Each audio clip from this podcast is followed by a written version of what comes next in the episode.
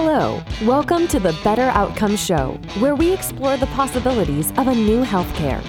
Each episode, we bring you a conversation with leaders across the healthcare industry, exploring topics ranging from new treatment techniques and interventions to novel service delivery methods and business models. And now, your host, Rafi Salazar from Rehab U Practice Solutions, a leader in patient engagement and retention strategy. Let's explore the possibilities of a new healthcare.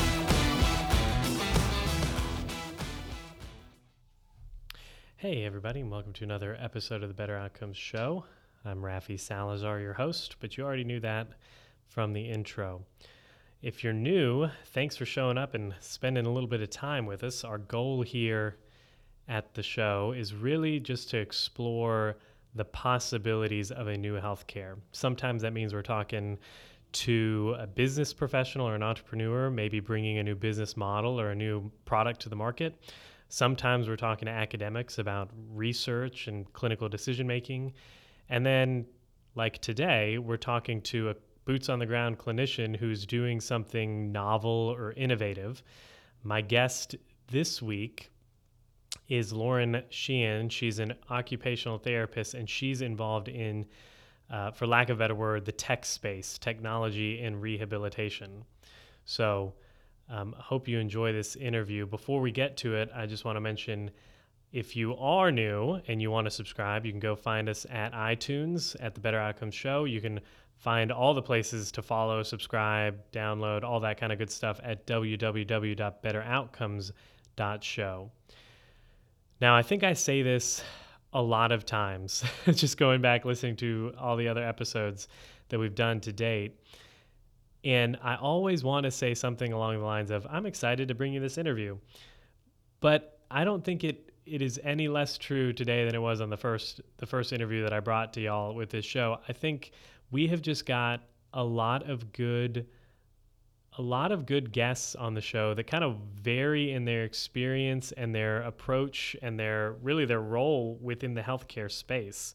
I like being able to have conversations with people that are in academia and doing research. Part of my background as a former um, academic at a at a, a graduate program doing research kind of I'm always kind of thinking about it and uh, it's it's got part of my conscious mind cognitive capacities are still very much involved in uh, clinical decision making and that sort of thing but then being able to talk to boots on the ground clinicians who are doing things that are really cool and are non-traditional um, you know, I'm, myself came from a, a standard specialty outpatient rehab clinic doing treatment and providing treatment for for veterans at the at the VA experiencing chronic pain, experiencing musculoskeletal issues and, and post-surgical rehabilitation. And I was very blessed early on in my career, really like five years into my clinical career, to step away from that a little bit to do some management consulting in in the state of Georgia doing projects that involved policy writing and uh, standard operational procedures and clinical guidelines and providing clinical oversight to a whole state uh, system.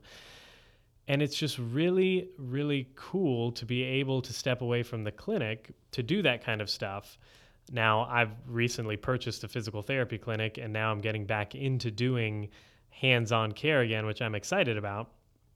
And I think ultimately I, I got into healthcare because I like building relationships with people. So I'm looking forward to doing some of that again.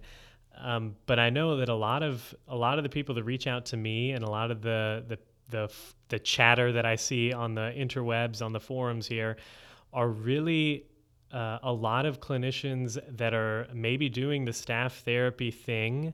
They're working as uh, maybe a treatment a lead or a lead clinician, and they're looking for something different, something interesting. Um, and my guest this week, like I mentioned, L- Lauren, really has done a great job in her own personal career of kind of taking that plunge, if you would, and leaving the world of just standard clinical care and moving more towards um, integrating new technologies. So, a little bit about her before we jump in. Lauren has been an OT for a, a number of years. She did the the clinical thing as well and was a, a rehab manager.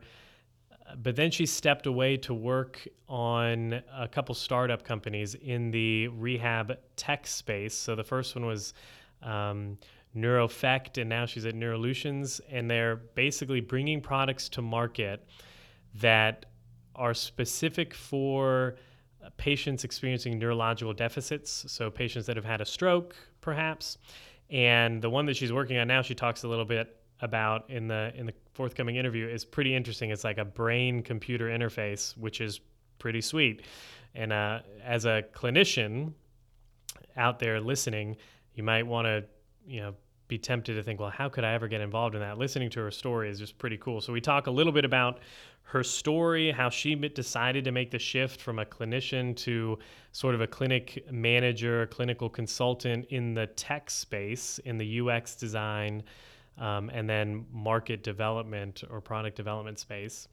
And then we talk a little bit about how do we get organizations, clinics, individual clinicians to incorporate some of this new technology. Because again, as we've heard on episode, I can't remember which episode it was, where we had Darren Schwindeman on from uh, Creative Distillery talking about knowledge translation. If there's not a system in place for the carryover of whatever technology, it could be the best tool in the world, then it's not going to take hold the way you want it to. So we talk a little bit about that. You've got this new technology. How, what's the best way to implement it in your clinical practice so that it, it, it gets used appropriately, gets used on the right patients, and the patients ultimately get the benefit of this tool um, to help improve their their clinical outcomes, right? That's what we're all about at the show, better outcomes. So I hope you find the interview uh, entertaining and insightful.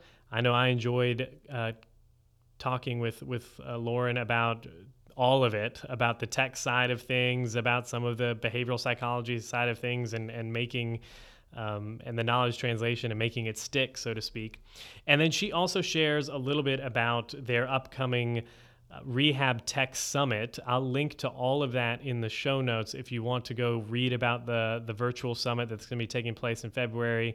Um, register, sign up if you want to, if you're interested in that kind of thing and you want to learn more about it. I know they've got a lot of speakers lined up, a lot of cool um, tracks, one for uh, folks that are in uh, the clinical world trying to make a, tra- a career transition into working in tech, and then also connecting developers and investors with clinicians. So it's it's a pretty cool uh, summit. It looks like they're putting together, and I'll link to that in the show notes. So without further ado, here is Lauren Sheehan talking about technology in rehab.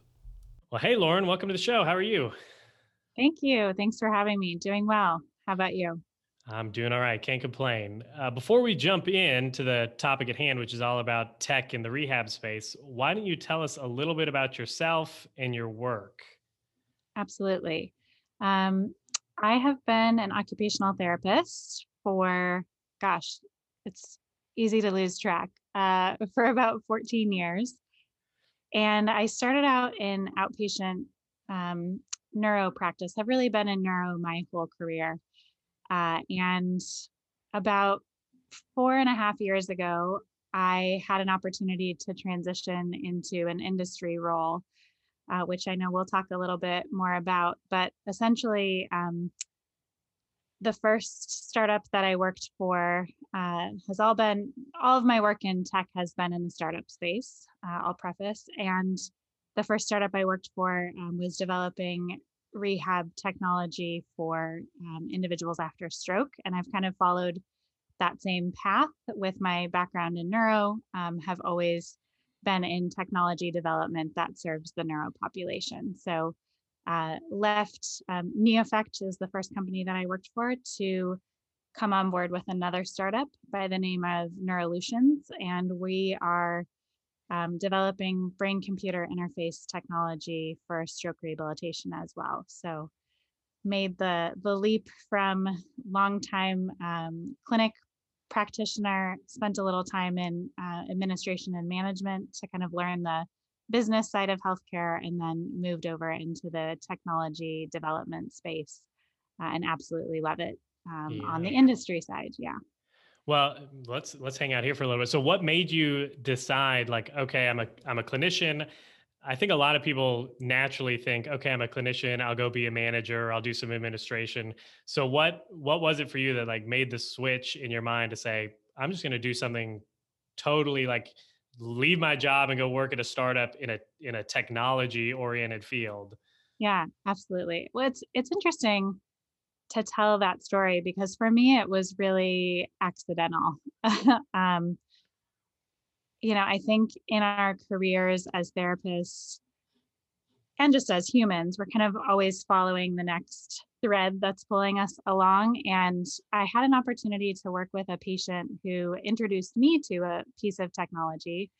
Um, he was using the, uh, at the time, the NeoFect Smart Glove um, as an early beta tester, and his family was very much um, into tech. He himself was a game programmer by background, um, had a stroke in his early 40s, and we were just looking for something to really engage him in therapy at home. And so um, he and his wife found the product, and um, at the time, there were few uh, home based users, and folks from the company got involved and just wanted to know more about him because of course with his technology background he had a lot to say about the product and how he used it. And uh, then i got involved in giving feedback as his therapist as his home-based therapist. Um, i was seeing him private practice at the time.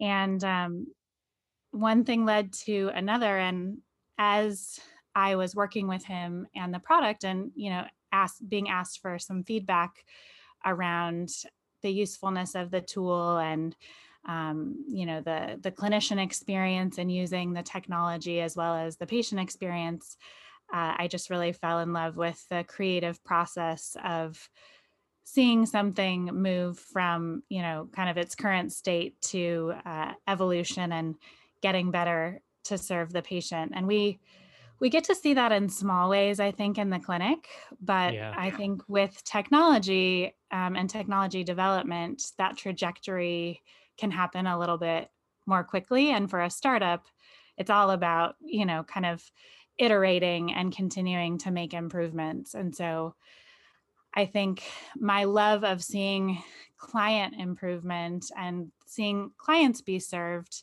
in a clinical setting and of course my passion for neuro as well as you know being able to serve a larger scale of patients and kind of a population based way if i'm on the side of you know helping companies develop technology that can better serve our individuals post stroke um, it just seemed to me kind of like a no brainer so I courted the company for a while, or they courted me. It was probably kind of a mutual courting. Yeah. Um, and about six months later, uh, we sort of co created my job to come on board. And I was the first US clinician on the team at the time. Okay, cool. And you were kind of like a clinical advisor of sorts yeah, to this company? My title was clinical manager, um, which within you know rehabilitation technology companies, that's kind of a standard title or role. Um, someone to speak the voice of the the client um, and speak the voice of the clinician uh, as the product is being developed, you know, as sales and marketing are being developed, I'm kind of being that patient and clinician voice of the user. Yeah. Well, and kind of on that line, so you went from being a clinician to being this clinical director or clinic, what was the title? Clinical manager. Clinical manager, yeah, where manager. you're kind of providing some advisory services to the both to the company that's working for you, maybe or that you're working for, and maybe even the, the clinicians that are trying to implement the Absolutely. the technology. Like, what kind of adjustment period was there for that? And did you find like any of the clinical skills that you had carrying over well into that role, or was it kind of like a man, I got to hit the books and learn a whole different skill set or mindset, even?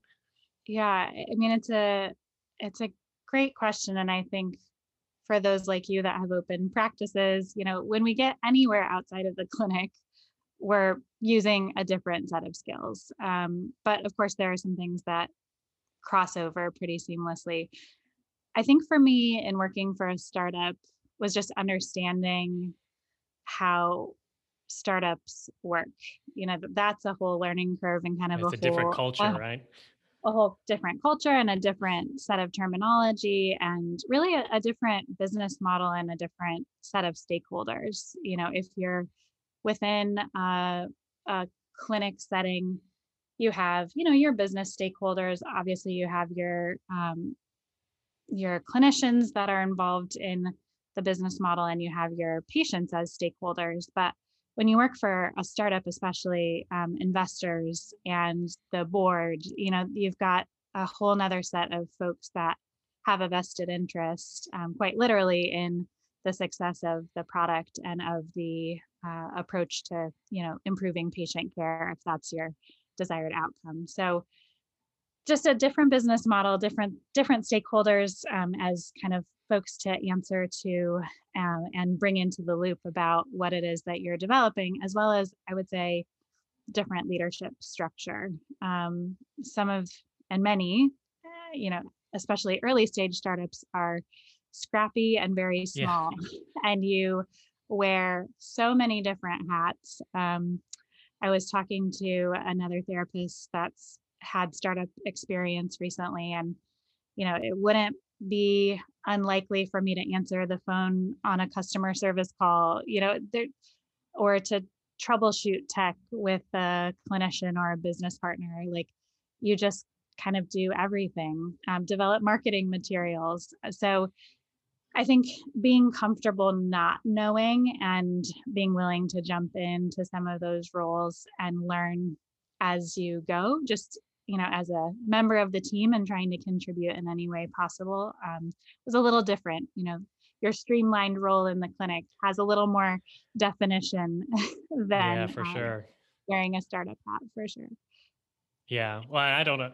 I don't know about you, but I kind of I love that. So I'm I'm involved in a startup right now with it's work continuing education, CRA learning. But um, you know, there's six of us or five of us on the team and it is like one of those well, like, well maybe i'm going to handle the marketing this week or you're going to be answering an email and but part of that is so for me anyways is almost invigorating like i like it's the spontaneity exciting. of what happens absolutely yeah you definitely have to give up the need for delineation of roles yeah. and just have uh, i think it requires better communication in terms of kind of the cross functionality but i would say that that's another thing too you know I hadn't ever worked directly with engineers and product developers and software people previous to this um, this role, and now uh, in my current position, I have moved into a little bit more of a product manager role. So I'm regularly interfacing with our developers and with our designers and working on you know UI implementation and user research and and so really into kind of the tech creation uh, and I think that came with time and being able to um, sit at the table with these cross-functional teams and and learn about kind of how I could bring value. Um, the other things you had asked about, kind of what carried over from the clinic, I think the biggest thing that I saw, you know, being able to translate well is just our ability as clinicians, and particularly in the therapeutic space of uh, relationship building.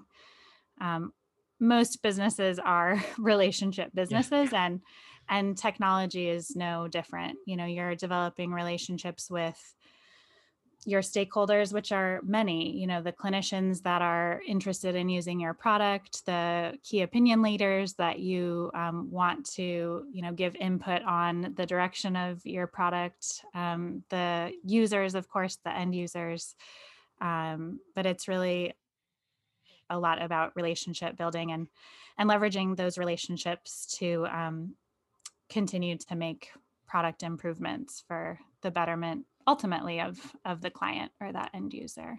Yeah.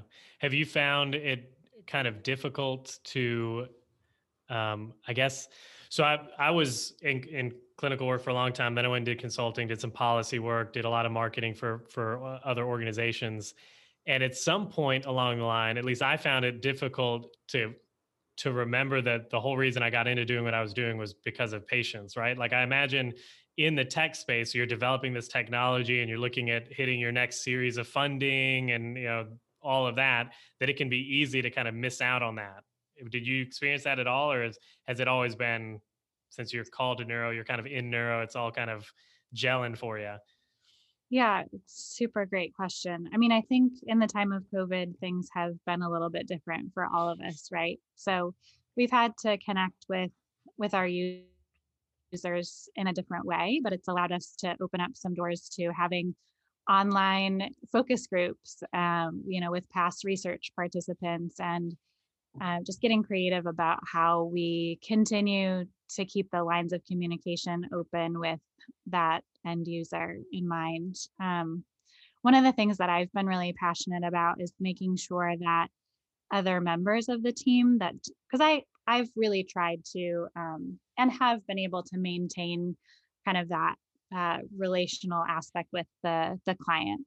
Either there's a product that I'm actually um, working with teaching them directly. Um, for the first company I worked for, we had a direct to consumer product. So we would, you know, set up training sessions and actually train the end user. Um, oh, nice. Yeah. Using telehealth technology and and uh, so lots of interaction with the actual user of the product. Um, the company I'm at currently is is uh, doesn't have a product yet on the market, so we're very much still in kind of research and development mode. But making sure that my team members that are not clinical are introduced to patients and end users and get a chance to hear from them about their experience of their stroke or whatever the scenario is um, get a chance to um, even see simple things like how they move and how things like spasticity influence the use of the technology that's being created so I think it's really important to make sure that everyone on the team has a clear picture of who who they're serving um, and yeah. that's just yeah. that can be challenging when you're dealing with people that are kind of at all um, in all aspects of product creation yeah well i'm sure for a clinician uh, maybe on the receiving end of like a sales message or a marketing message or something and you can i've been in that situation i'm sure you have too where the person is trying to explain the product and you can tell that they have no idea how it's going to be used in the clinic.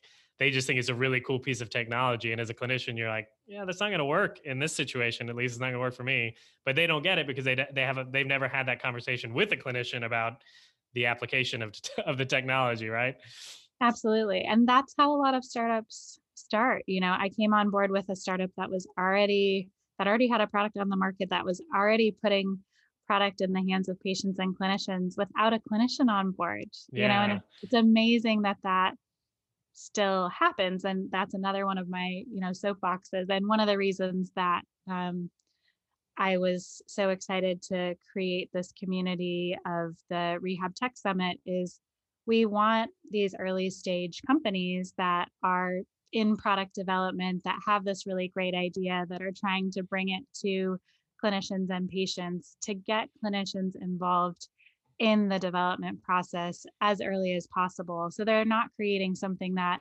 either doesn't have value or that is going to be very difficult to um, fit into the models, you know, of of clinical practice that are currently um, happening. So, yeah, definitely another one of my soapboxes, and and I think, you know, clinicians are well positioned to be in that early group of um, professionals that can provide our insight about the client experience and the clinical experience you know how does this technology fit um, our our models and the constraints of the clinic and the demands of the clinic um, and does it bring the value that it needs to to get over the hurdle there yeah yeah um, well let, that's a great segue like this whole idea of we take we understand kind of the clinical side the application so in in rehab in particular, which is where you know I'm an occupational therapist, you're an occupational therapist. We hang out with a lot of other therapists. um, in the rehab space in particular, where do you see the the biggest potential for either using a new technology or implementing technology that's already available to better the outcomes for our patients?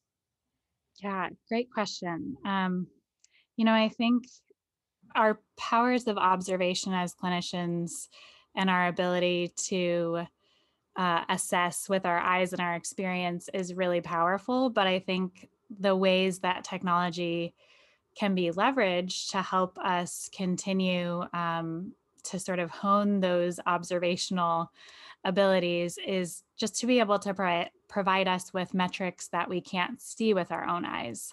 Um, for example, you know, in neuro rehab, the trajectory of, of stroke rehabilitation, particularly upper extremity rehab, is long and arduous yeah. for a lot of our patients.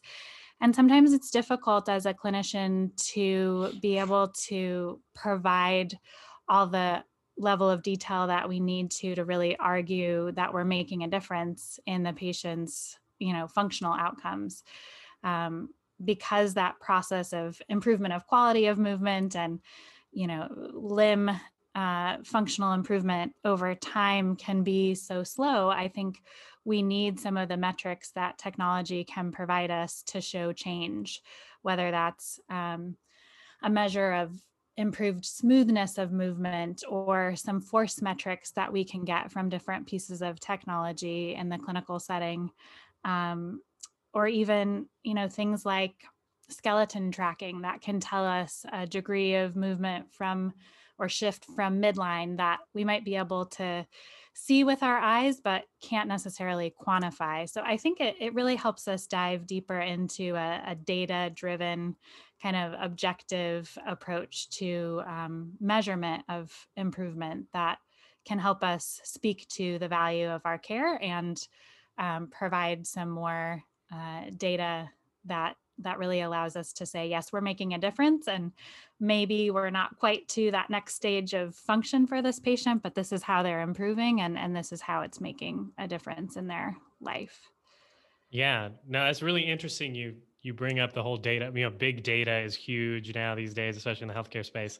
But i did a, a project for a startup in the space um, and they were basically a, a platform to that they were using for treatment more or less and I brought up the point of like, why are you not using? It was integrated with like a camera, and they were picking up the patient. I was like, why are you not trying to gather data? And the person that was running it, who was not a clinician, said, well, it, we don't want to overwhelm the clinicians with data, but it is a very useful treatment modality. And my thought was, as a clinician, that's what I like. If I could use it as a treatment modality and it's delivering data to me that I can then turn around and justify the tr- the, the treatment or the continuation of treatment, is just that would be the the win-win for me. But it's funny that some folks just don't haven't gotten that yet. Definitely. And and to your point about big data, you know, when we have enough data and enough data sets, there's so much opportunity to leverage um, understanding more about the trajectory of rehab. You know, we can collect a lot of data on a lot of patients using technology over a shorter period of time and to a, a pretty, um, you know, good degree of specificity and then we can start to see trends and use things like AI to even have some predictive modeling around uh, patient improvement. Uh, I don't think we're quite there yet in rehab, but we're definitely headed in that direction. And I think technology can can help us have a better understanding of this type of patient, given you know these inputs and these types of interventions, you know, generally see this trajectory of of improvement. And uh, I think it can just help us also, to your point, justify our treatment um, a little bit with, with a little bit more granularity. Yeah. Have you have you discovered or have you seen?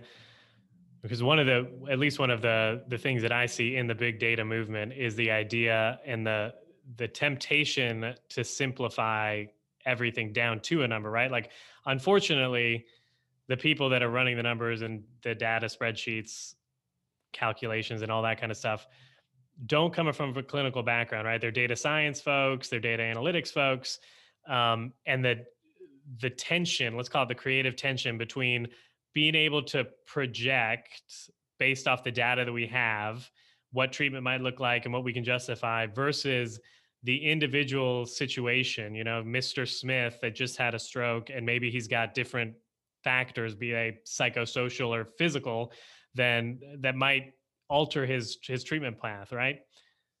Absolutely. And I don't think it's ever particularly in neuro, going to be a plug and play situation, yeah. right? That's why clinicians will always be needed to use that clinical reasoning and to look at all of the patient factors.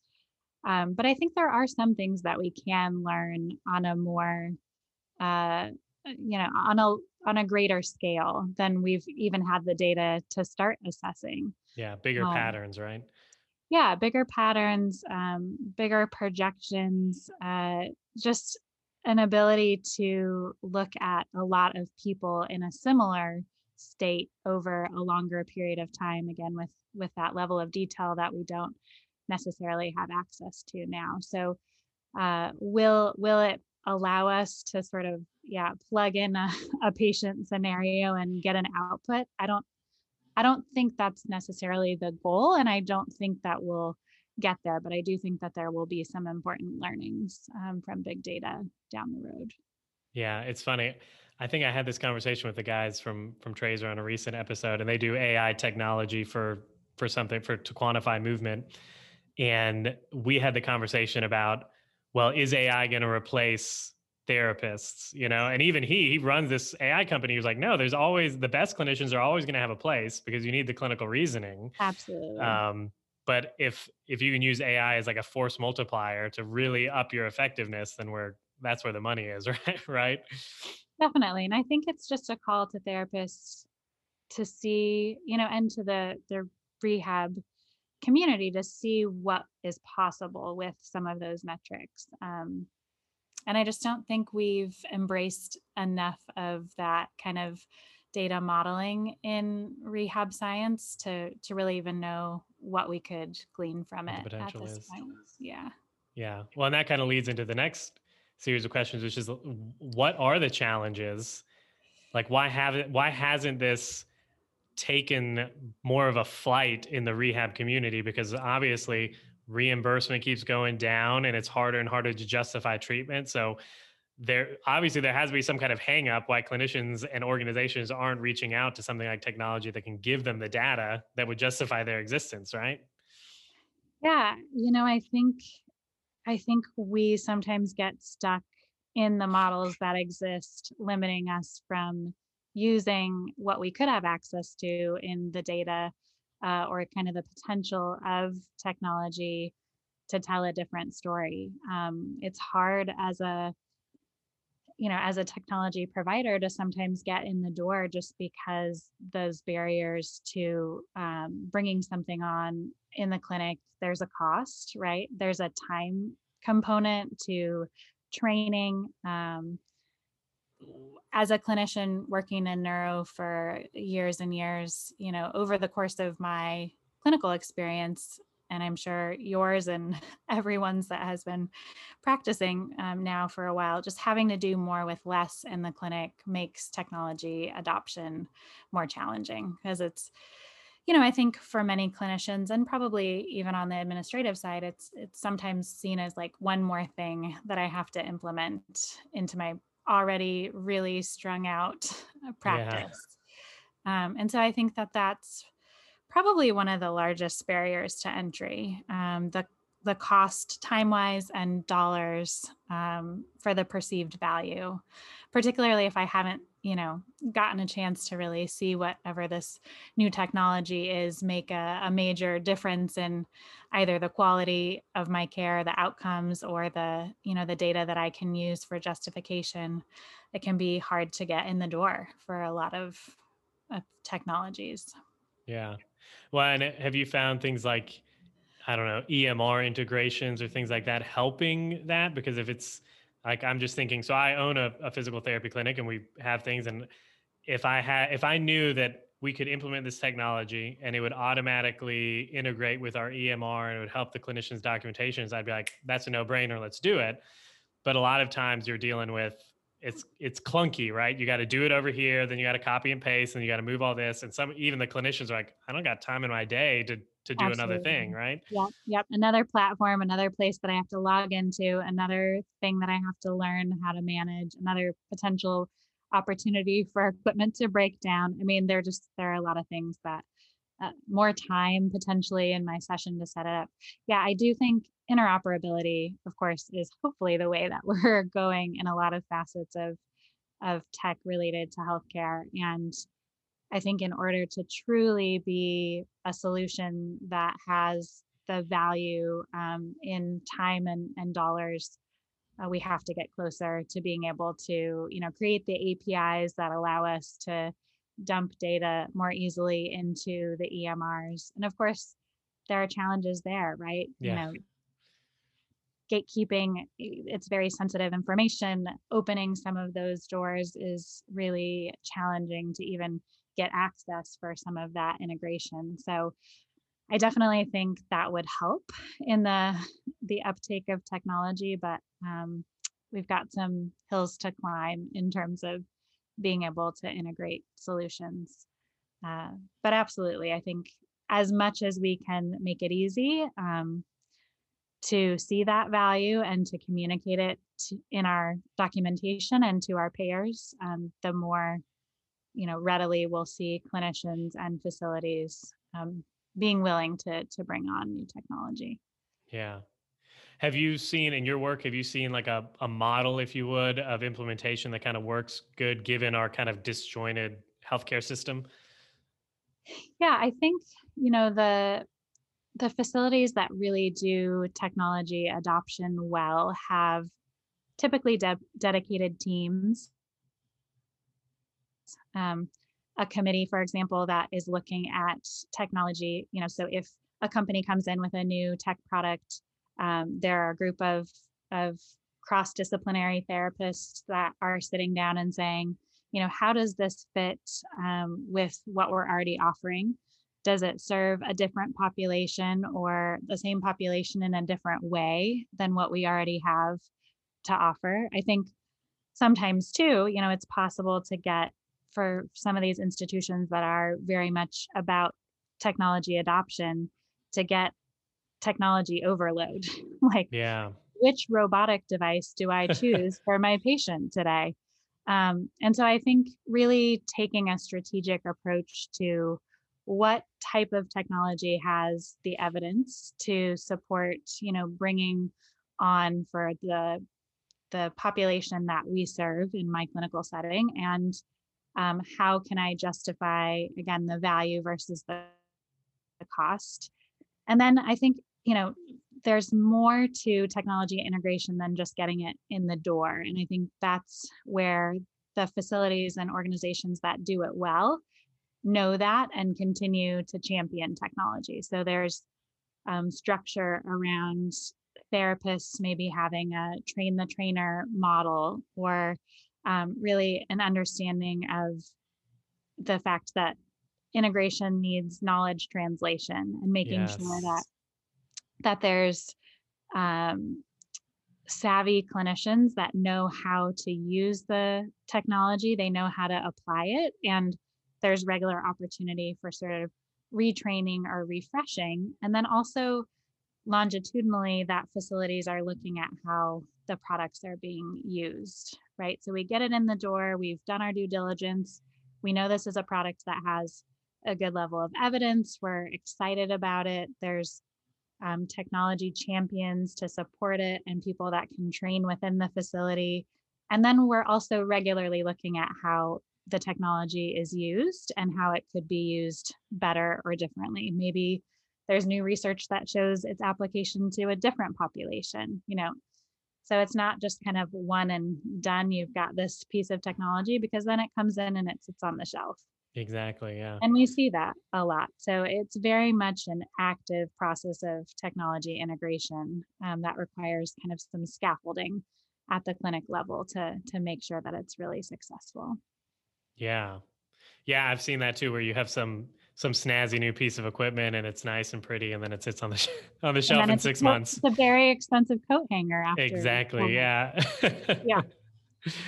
All right. Well, I know you mentioned it at the very beginning of the show, but tell us a little bit about this community you're building and about this this tech rehab summit because it sounds pretty interesting. Yeah. So uh, another OT and myself um, her name's Rahima Hemraj. Um, she's worked in tech on the age tech side, And of course, I've been in medical device um, research and development. And we, uh, you know, we've heard from a lot of clinicians that have interest in technology, and we've met with and interacted with a lot of companies that have a need for clinician input. And we really just wanted to create a community of folks that are both interested in um, better ways to integrate technology into their practice, as well as developing their skills um, potentially to prepare them for technology related fields. Um, you know, I know there are a lot of folks that I interface with that, you know, maybe a PT or OT or speech therapist, um, and they have a love of technology. They have used technology in the clinic and they're ready to see sort of in what other ways they can use their interest and experience to maybe guide technology development or um, be a beta tester for a, a, new piece of equipment or a new device. So we just want to create some authentic connections around people that are using technology in rehab and those uh, on the industry side that really need the value that therapists can bring to the table um, when developing new technologies to serve uh, patients and clinicians in this space. Yeah. So we're excited about it. Um, yeah, there are a couple of different tracks for participants. So we have some career spotlights that'll walk uh, attendees through stories like mine and other folks that have moved their careers from the clinic into a variety of different areas in technology, whether it be research or education.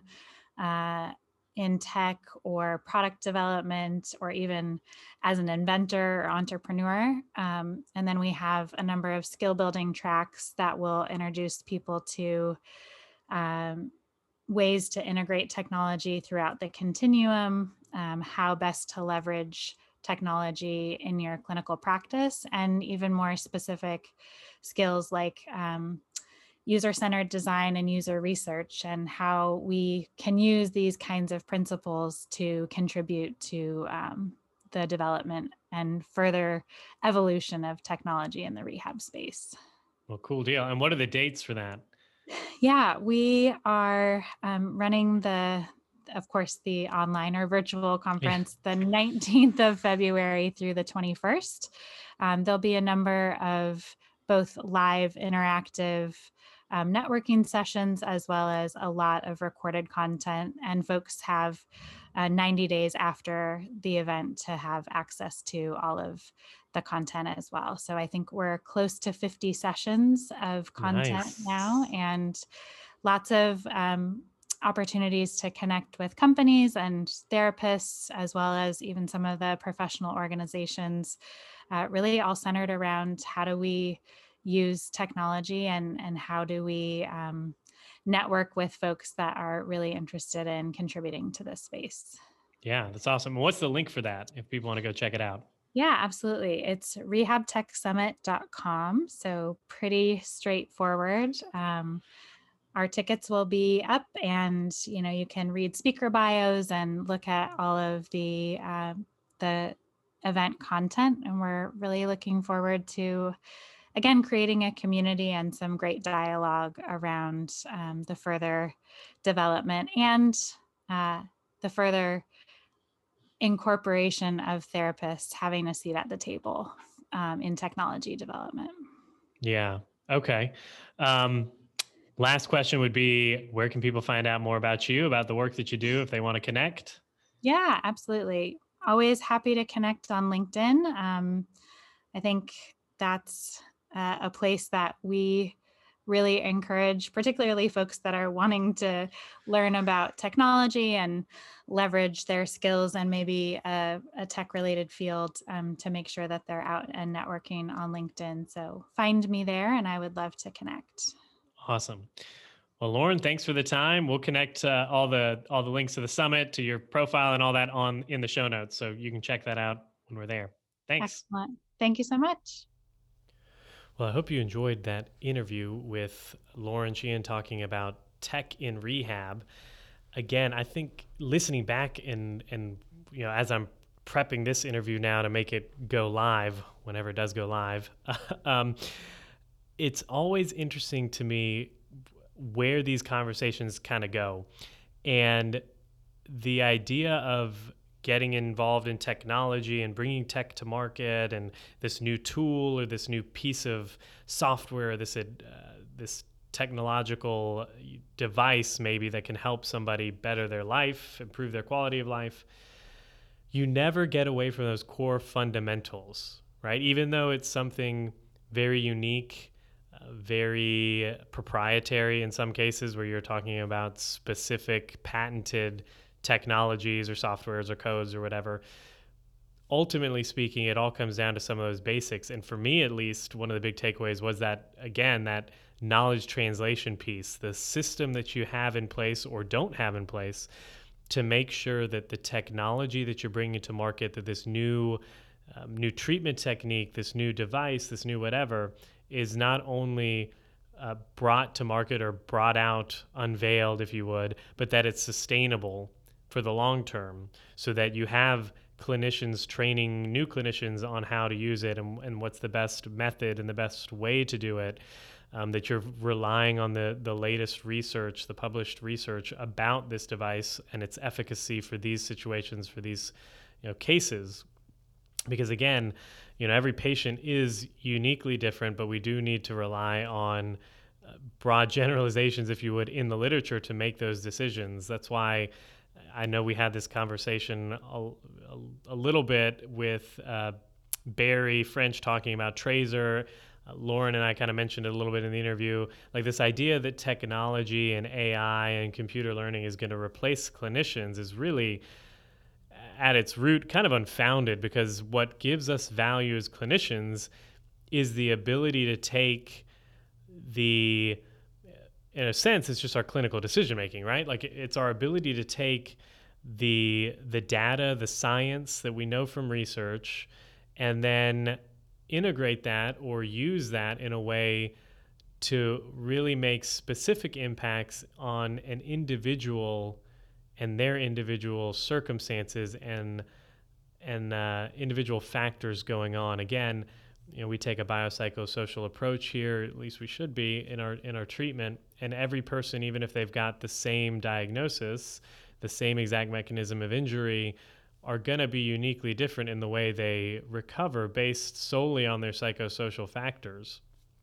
So, the idea that you know getting more technology into healthcare or using computers to help us make some of those clinical decisions the idea that that kind of innovation in the space is going to lead to unemployment or lead to this rash of, of organizations laying off all kinds of clinicians, I think in the end is unfounded. I mean, sure, there are always people in in every industry that that lose their jobs and jobs go away because technology innovates, right?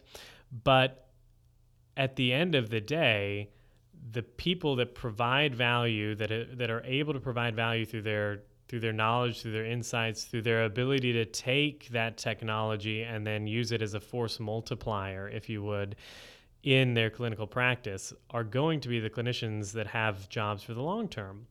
And uh, you know, it's just something that I'm super, super excited about seeing the cool things that are yet to come in healthcare. I mean, technology is expanding at a rapid, rapid rate, and especially in the rehab space where I, I'm from as a clinician, as, a, as an occupational therapist working in physical dysfunction in, in the outpatient world, in the musculoskeletal world, we have not done a, job, a good job as an industry of leveraging the power of technology whether it be in the data that we're collecting or not collecting, in the tools that we're using as treatment platforms, or um, as as a mechanism for patient education and service delivery. You know, at our clinic, um, Proactive, we just launched some service offerings that are, for lack of a better word, asynchronous telehealth um, packages for for patients that involve some. It's a combination of inpatient, in clinic treatment combined with secure messaging and asynchronous visits, if you would.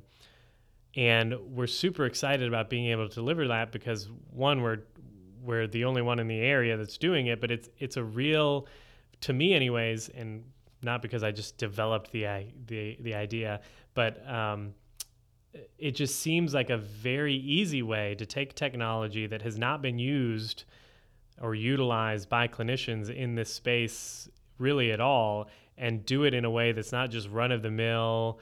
Um, we're just going to do another, you know, we'll take what you were doing in the clinic and we'll make it online, but really using it as an augment to standard traditional therapy. And I'm really excited to see how it how it develops going forward. I'm sure in like six months, well, maybe when I mention it again, it'll be a different like, oh, this didn't work and we had to do this, and that's that's part of bringing innovation to the market. But um, again, I would I would just encourage anybody listening, whether you're an administrator, whether you're a clinic owner, whether you're a boots on the ground clinician, think about ways that you can take some of this technology that we already have at our fingertips and that we already use in other circumstances and figure out how you can incorporate it into your treatment to either decrease the cost of care, improve the access to care, um, with really with the ultimate goal of improving the outcomes for patients in a way that is decreasing their overall cost. Because as we progress, as we keep on going, costs don't seem to be going down in healthcare. And anything we can do to save payers, to save patients money is going to, again, increase our value and the the job security, if you would. So if you're doing if you're not doing it for any other reason than self-serving reasons, think about your job security. And if you're able to save people money, you're you're going to be fine. So Anyways, that's it for this episode. Look for the next episode. So, we're going to be talking with Dr. Ian Harris about his book that was published in 2016 called Surgery the Ultimate Placebo. So, it is going to be a great conversation around clinical decision making, and Dr. Harris really challenges our, he's an orthopedic surgeon, but he really challenges the way we make decisions as clinicians based off of you know maybe we make a decision because it's quote unquote standard practice or whatever. And he really drives home the point that just because it's standard practice doesn't mean we should be doing it and it might actually be harmful in the long run. So look for that um, look for that interview dropping in a couple weeks. Um, if you like the show if you like what we're doing head on over to itunes leave us a rating and review. It helps people find the show or you can head on over to www.betteroutcomes.show, find a list of all of our previous episodes, links to folks, uh, to the guests on the show if you want to connect with some of them. Um, and that's it. Uh, until the next time, guys, be safe, be healthy. I will talk to you then. Thanks for listening to the Better Outcomes Show, where we explore the possibilities of a new healthcare. Our hope is that you walk away from each episode informed, equipped, and empowered to push the boundaries in your own practice or business. We want to give you the tools to help you build strong, long lasting relationships with your patients and clients, helping meet their goals, improve their health, and achieve better outcomes. Learn more at www.rehabupracticesolutions.com. We'll catch you on the next episode.